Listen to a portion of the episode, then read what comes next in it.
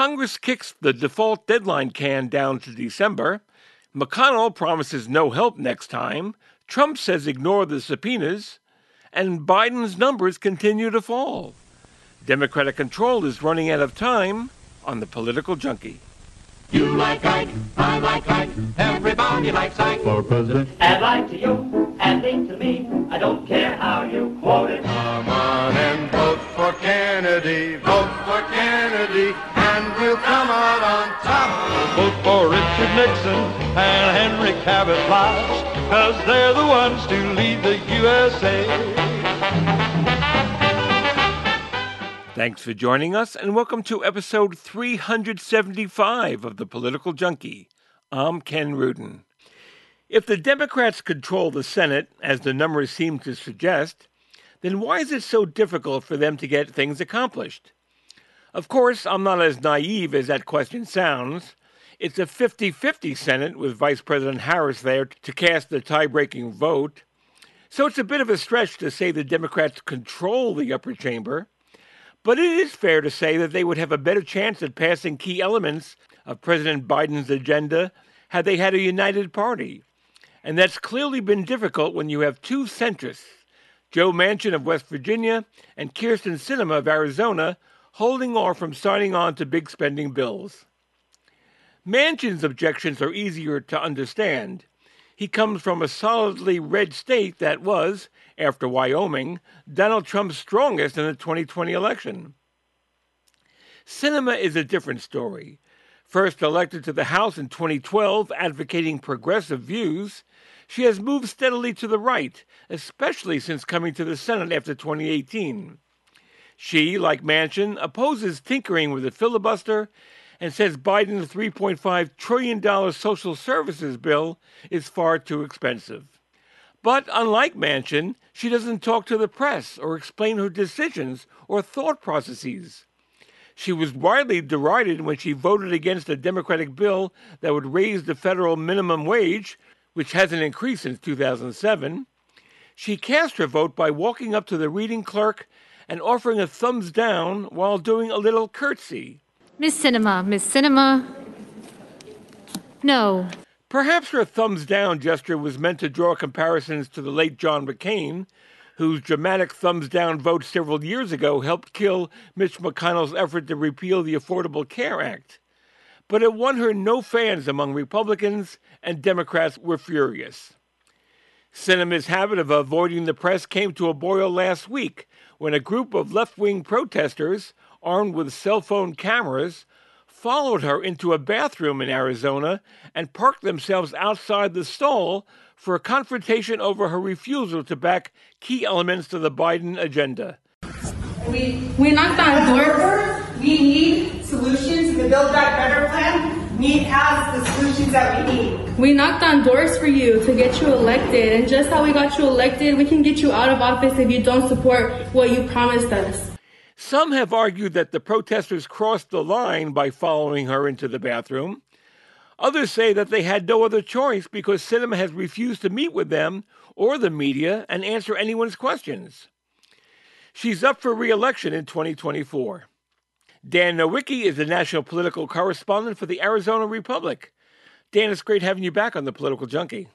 Yeah, hey Ken, thanks for having me. Well, thank you for being on the show. Um, you know, it's understandable that Manchin is holding back from embracing Biden's programs, given the tilt of West Virginia's politics. But but Arizona voted for Biden last year, and it now has two Democratic senators for the first time in decades. Would Sinema be risking much if she supported the Biden agenda? Well, I mean, I think one thing people need to to remember is, uh, yeah, Biden carried Arizona uh, he carried it very narrowly, and uh, you know a lot of people have said Arizona has turned blue. Um, I would say more accurately, it's purple. You know, if you look at the the Biden's uh, race, particularly, he won a very close margin, and frankly, I think a lot of it had to do that Trump alienated so many Arizona Republicans. You know, I know many John McCain Republicans, Jeff Flake Republicans who have told me they can't stand Donald Trump. And that may have given um, Biden the edge he needed. Uh, you know, Cindy McCain uh, had a high-profile endorsement of Biden, which gave a lot of Republicans cover to support him as well. So I think that uh, if you look at it, these these McCain Republicans, these Flake Republicans, you know, they're still Republicans, and they're they're going to vote for Republicans down ticket. So I, I wouldn't say it's like totally trans. The state's been totally transformed yet. It is changing.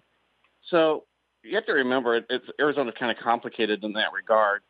So I don't think uh, Sinema being a falling in line as a partisan Democratic foot soldier, like you know, so many progressives on Twitter want her to do or demanding that she do, would necessarily play that well in the state.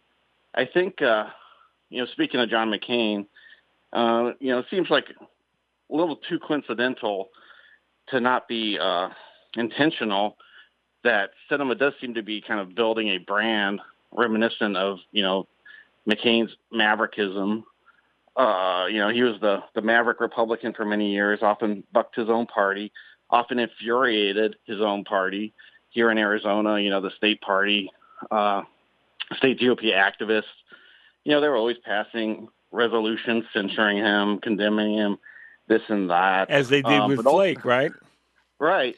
And this, so uh, you see, that's kind of interesting seeing that on the other side of the spectrum. But you know, a lot of the Democratic Party activists now fuming about about Senator Sinema. But I think ultimately, in a general election, as McCain demonstrated uh, over the years, uh, Sinema doesn't really need to worry about them. You know, because like I said, McCain used to always run kind of run to the right during the primary. You know, that's when he would do the you know build the build the dang fence type stuff in the prime in the primary when he had a conservative opponent. then he'd always run to the center in the general election. And I think that's gonna that's what you'll probably see Sinema do as well. That same same playbook. I always notice that when Republicans like Jeff Flake or like John McCain uh, break from Republican orthodoxy, they they become heroes in the media. But when when somebody like Sinema or Joe Lieberman or somebody like that breaks from Democratic orthodoxy, they become seen as traitors. It's just interesting. Just seems like with the with the inability of Biden and the Democrats to get their agenda pushed forward, there's a growing and tremendous frustration with people like Sinema who are saying, "Oh, Democrats are saying are impeding the progress." Right, right. Well, I mean, and that's I guess understandable. They want their agenda passed, you know, as they as they want it, you know, complete.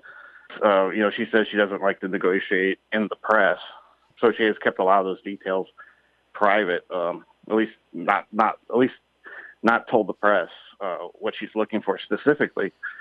You were t- you were talking about how McCain would move to the right, uh, you know, during the primary, and uh, then move back to the center for the general election. I know, I mean, you know that there's real anger uh, from progressives against her. They're talking about recruiting a candidate to oppose her in the uh, 2024 primary. Do you envision her moving back to the her old progressive ways for the primary, or I mean, could she be in danger? Let me put it this way: Could she be in some kind of danger in a primary, in a Democratic primary? Well, I mean, that's an interesting question. Um, one thing is like who who would run against her in a primary.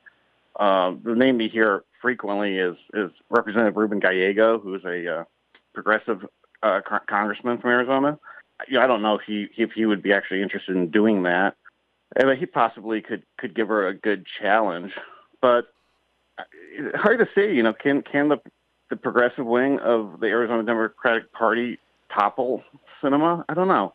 If you look at uh, some past elections, uh, you know, it seems like the the more establishment Democrat usually beats the uh, progressive candidate uh, statewide. I just have the sense that, well, one, Sinema's positions are not really endearing her with the Republicans, and two, that she may very well be alienating her base. Uh, I'm just wondering if she could be left with no allies at all.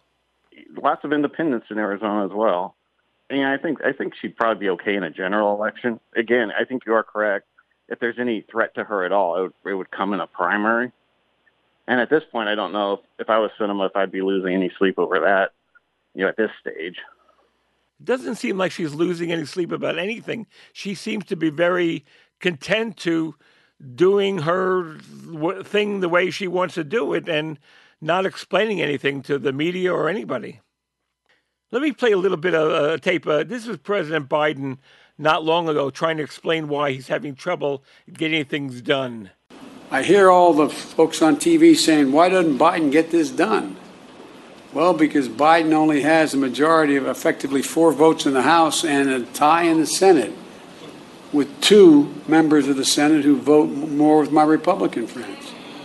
She got some flack last week for, for a fundraiser on her behalf by lobbying groups that are opposed to Biden's social policy bill. Now, it's one thing to be an independent and be a maverick and all that stuff, but to to to attend a fundraiser in your honor by those who are opposed to Biden's uh, agenda, that's kind of thumbing her nose at the president, no? Yeah, well, certainly, uh, you know, her her fundraising, her donations, who her political benefactors are. I mean, that's all fair game, and I think that should be scrutinized. And I think more information is going to come out on that shortly. I mean, does it totally explain, you know, her stance and her situation? I don't think so. I mean, not to me. It's sort of, I think, naturally a lot of those, you know, those those groups are going to gravitate towards her for her position. You know, they want to support her want to support where she's at on this. You know, I, I, I'm I'm always aware of the comparisons with McCain, and he was probably as iconoclastic as anyone in the Senate. But he had a set of principles, and he explained his principles. It's one, it's hard to understand what Sinema's principles are, but I think more importantly, do you have any idea why she's almost impossible to interview or sit down with? Why does she have such apparent disdain or contempt for the media? Well, I mean that's certainly a big difference uh, between her and and say John McCain or any other Arizona senator that I covered over the years. I mean, you could always seems like you could always get McCain or uh, Jon Kyl. Jon Kyl, right? On, on, the phone, you know, if you needed them, if there's something breaking, a big story, uh, you could always get them. And she does not play that game, so it is a little bit different. And you certainly could argue that you know a senator's part of a senator's job is to communicate, you know, with the with their constituents through the press. So, I guess from our perspective at the Arizona Republic, it's like we'd we'd like to talk to her more than we do. She does talk to us uh, from time to time. What was the last time you spoke to her? Sure, it's been a it's been a while, but I, our uh, reporter uh, Yvonne Wingett Sanchez uh, talked to her not too long ago. I'm just thinking, and I, I don't mean to sound like I'm uh, I, am leading you in a, in this question, but and I don't even know this is answerable. But I mean, the conventional wisdom is that the Republicans are going to capture the House or the Senate or both, you know, in next year's midterms. And so, as I said earlier, the window of opportunity for Biden is pretty limited. What if the president can't get his big social policy uh, bill passed or, or even his infrastructure bill passed, and voters see that Democrats can't get their act together, and they decide, well, if the Democrats can't do it, maybe I'll give the Republicans another chance? How much blame do you think Sinema could get? And could it hurt Senator Mark Kelly, who's uh, up, you know, seeking reelection for a full term next year? I mean, that, that is kind of a difficult question. I assume uh, from from some quarters, Sinema would get a lot of the blame for that. But would it hurt Mark Kelly? Um, obviously, he's he's going to be up in a midterm election. It seems like uh, I think with Mark Kelly, he's got a lot of money, um, and he's been he, he stays very quiet as well. You know, he I think he tries to avoid speaking on on kind of controversial issues where he doesn't have to. You know, just to just to kind of I guess protect himself from criticism or scrutiny. So he's kind of a, a mystery too in in some ways. Um, he, he they, both Sinema and and Kelly ran as centrists, and, that, and that's maybe a point I should make as well. When Sinema ran for office or ran for the Senate in 2018, she ran uh, kind of as an independent, basically. Said she'd work with anybody um, to get things done, and that's kind of what she's doing in office. You know, nobody. I guess. I guess in retrospect, nobody really believed her when she what she was saying, but she's she's turned out to talk the talk and walk the walk uh, in office. Uh, you know, the Republicans at the time, of course, were saying, you know, no, she's not. She's really a liberal. And I guess uh, a lot of the Democrats just assumed she probably would would you know fall in line with the with the rest of the party uh, in office as well. Clearly, the, the progressive wing of the Democratic Party, I mean, every time you see a headline with uh, Kyrsten Sinema's name on it, uh, you know it's going to be a negative story about her. But back home, you think she's following what she promised, you know, she's doing what she promised she would do in 2018? Yeah, no, she very much is. So I think back home, is, is, is the attitude towards her is much different than uh, you see in the in the national political press for sure. And I think that's probably why she's not really phased by a lot of the criticism. So yeah, the the Arizona, you know, progressive Democrats are not happy with her at all. But I, you know, I don't think in, in a reelection, general election, I don't think she needs to worry about about this at all. I think it helps her. So complaints yeah. complaints from progressives may be worn by her as a badge of honor. Right, I think so. For I think for sure. Right. Dan Nowicki is a national political correspondent for the Arizona Republic. Dan, thanks so much for being on the show. Hey, thanks a lot, Ken.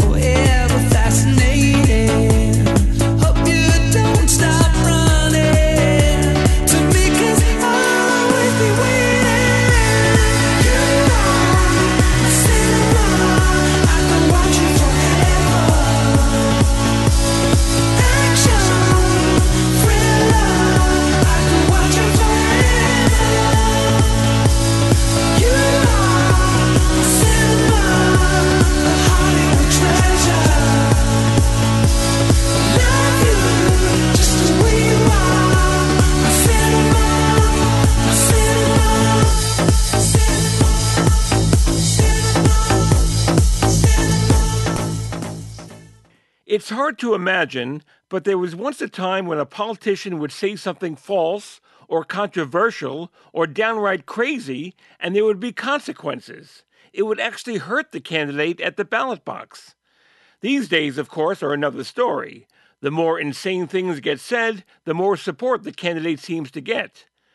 But let's go back a few years before down was up and up was down.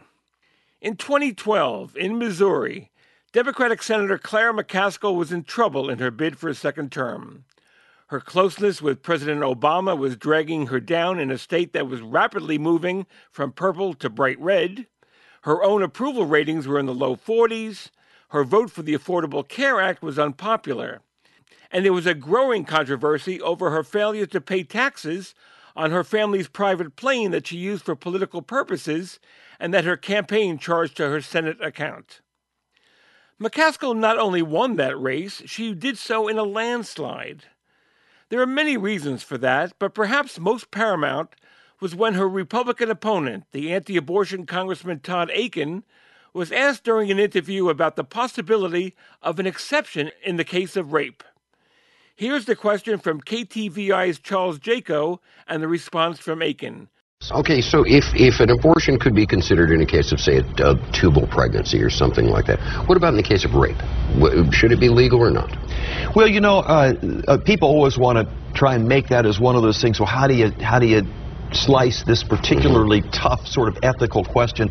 It seems to me, first of all, from what I understand from doctors, that's really rare. If it's a legitimate rape, uh, the female body has ways to try to shut that whole thing down. But let's assume that maybe that didn't mm-hmm. work or something. Akin never recovered. Alongside President Ford's There's No Soviet Domination of Eastern Europe, or Michael Dukakis getting into a tank, or the infamous Oops by Rick Perry, legitimate rape became part of the lexicon known as the worst campaign gaffes in history. Todd Akin died last week. He was 74 years old and had long been suffering from cancer. Jo Mannies had known Akin as well as McCaskill for many years.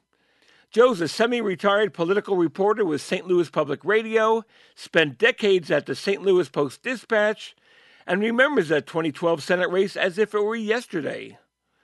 Joe, it's great having you back on the Political Junkie. Well, thanks so much for asking me. When when the news broke last week about Akin's passing, I'm sure the words legitimate rape popped into the head of every political junkie in the country.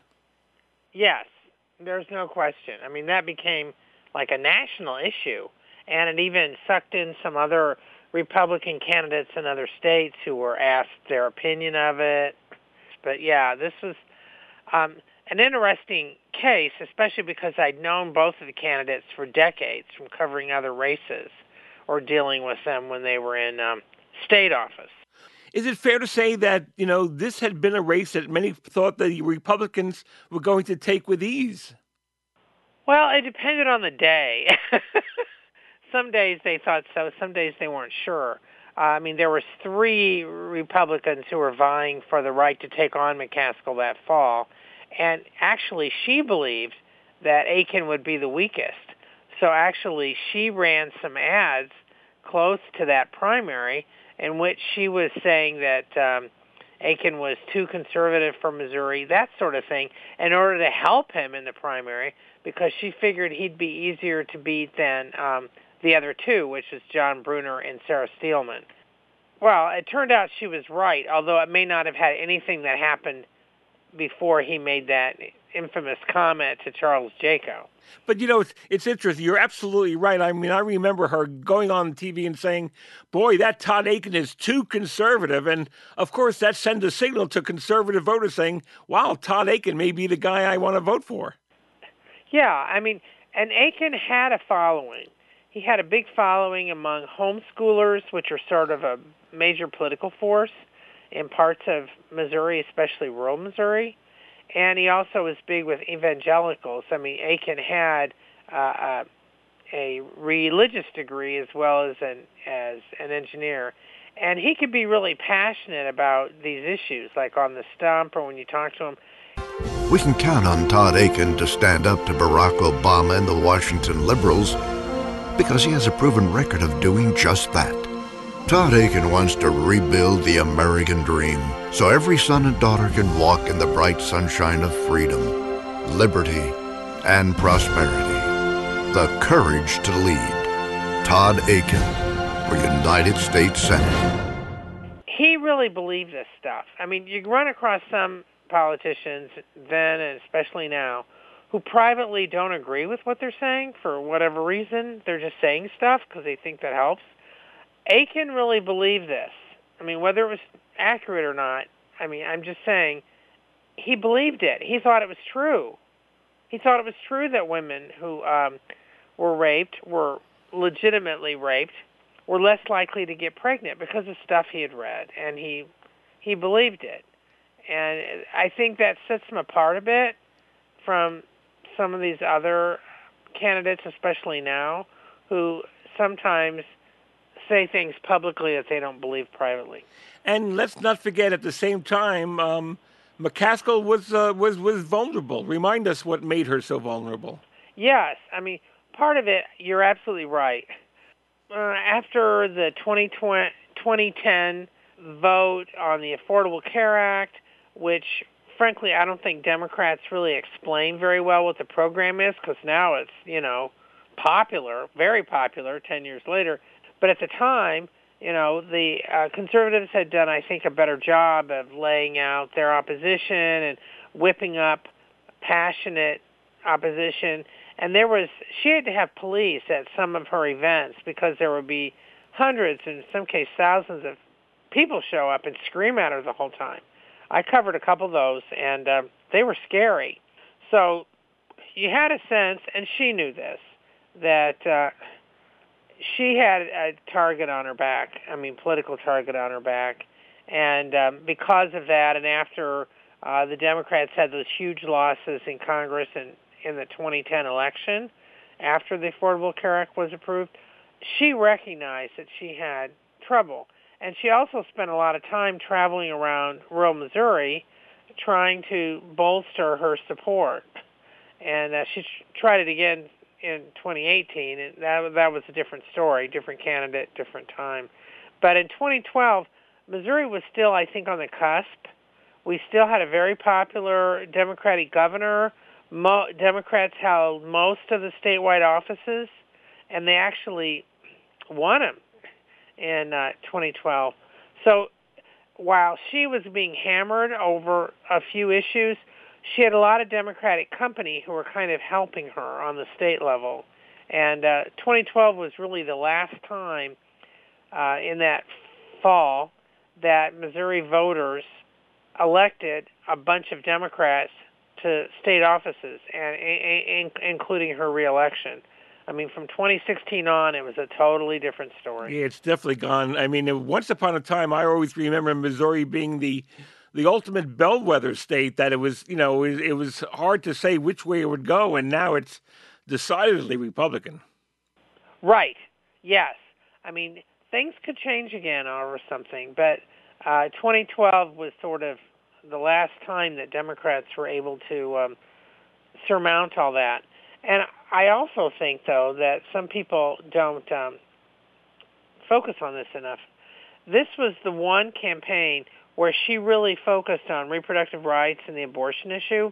And if you look at the vote totals uh, that that happened in that November, um, over well over 100,000 people voted for Mitt Romney for president in Missouri, but voted for her for the U.S. Senate. So she sort of set up this wave that helped the Democrats running below her. So I really believe that a lot of those switchers, now you, you never know for sure, but there are many who believe that many of those switchers were suburban women, were Republican women who were maybe moderates and voted for Romney but couldn't stomach Akin and voted for her, and then many of them then continued voting for Democrats down the ballot. After Akin made his comment about legitimate rape, he became a punchline to the rest of the country. Um, both President Obama and Mitt Romney shared their disdain. The views expressed were offensive. Rape is rape. His comments about, about rape uh, were deeply offensive. And um, I can't defend uh, what he said. I can't defend him. Jo, it, it seemed like Akin didn't know what hit him. Yeah, especially because there was a lot of Republicans in the state, including Roy Blunt, who is uh, at that point. I mean, he he's a longtime Republican official in Missouri, had gotten elected to the U.S. Senate just two years earlier, and uh, you know he was among those who came out and said that Akin needed to resign.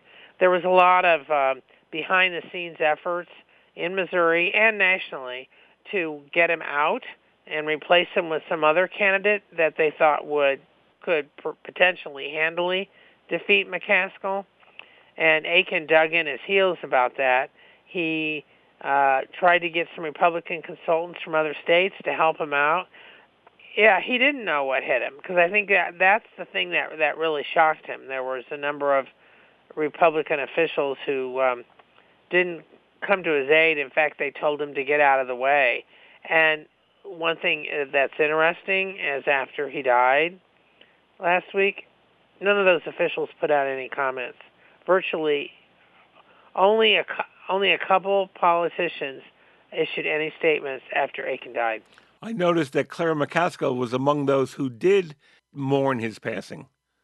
Yeah, well, I mean, and she said sort of what I recent just said a few minutes ago, her Twitter comment, of course, she condolences to her to his family, but she pointed out that she said, you know, he really believed this stuff, and so I did respect him for that, even though she staunchly disagreed with it. But again, it was very interesting that hardly anybody said anything. I still am not quite sure why. I mean, the state Republican Party didn't put out any statement. Nobody did.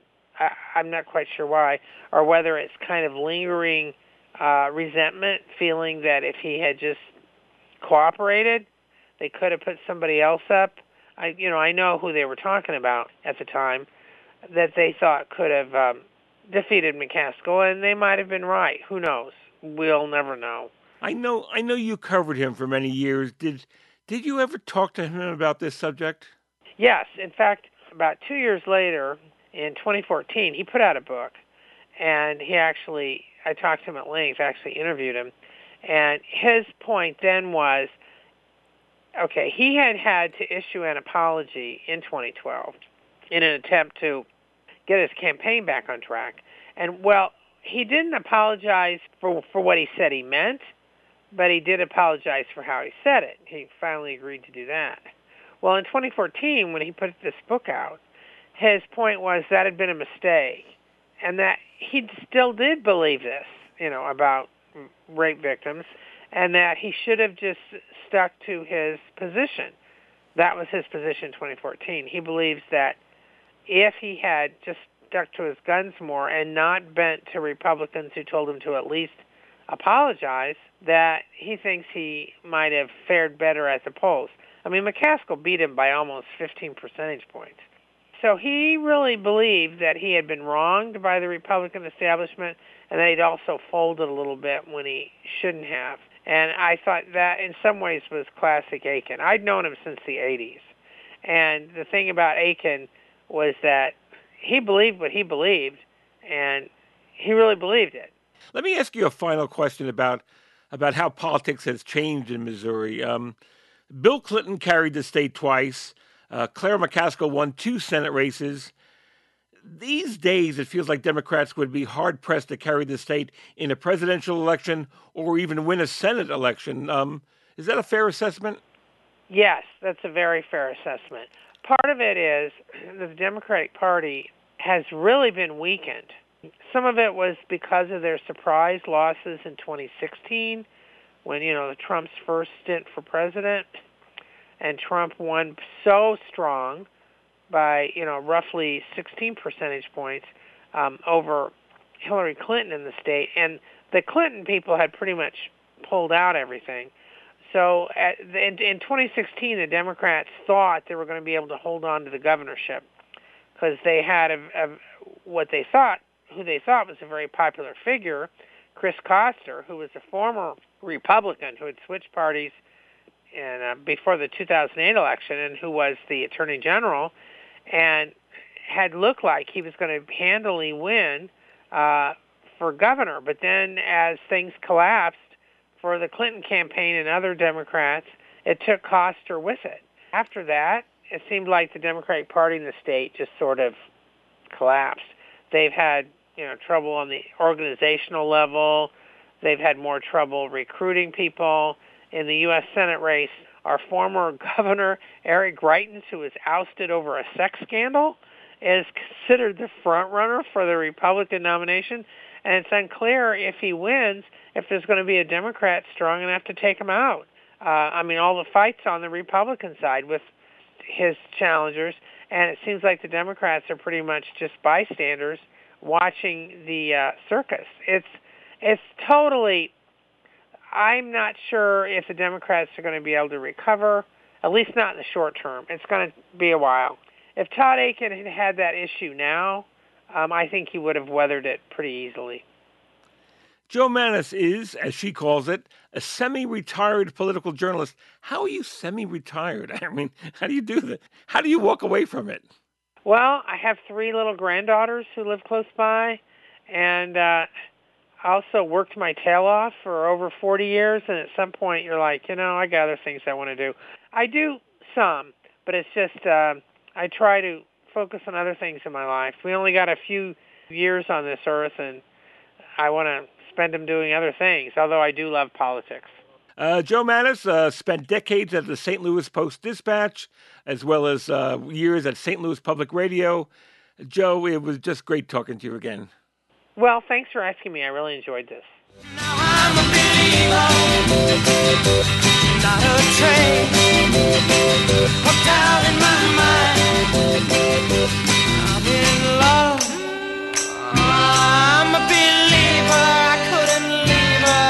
I tried.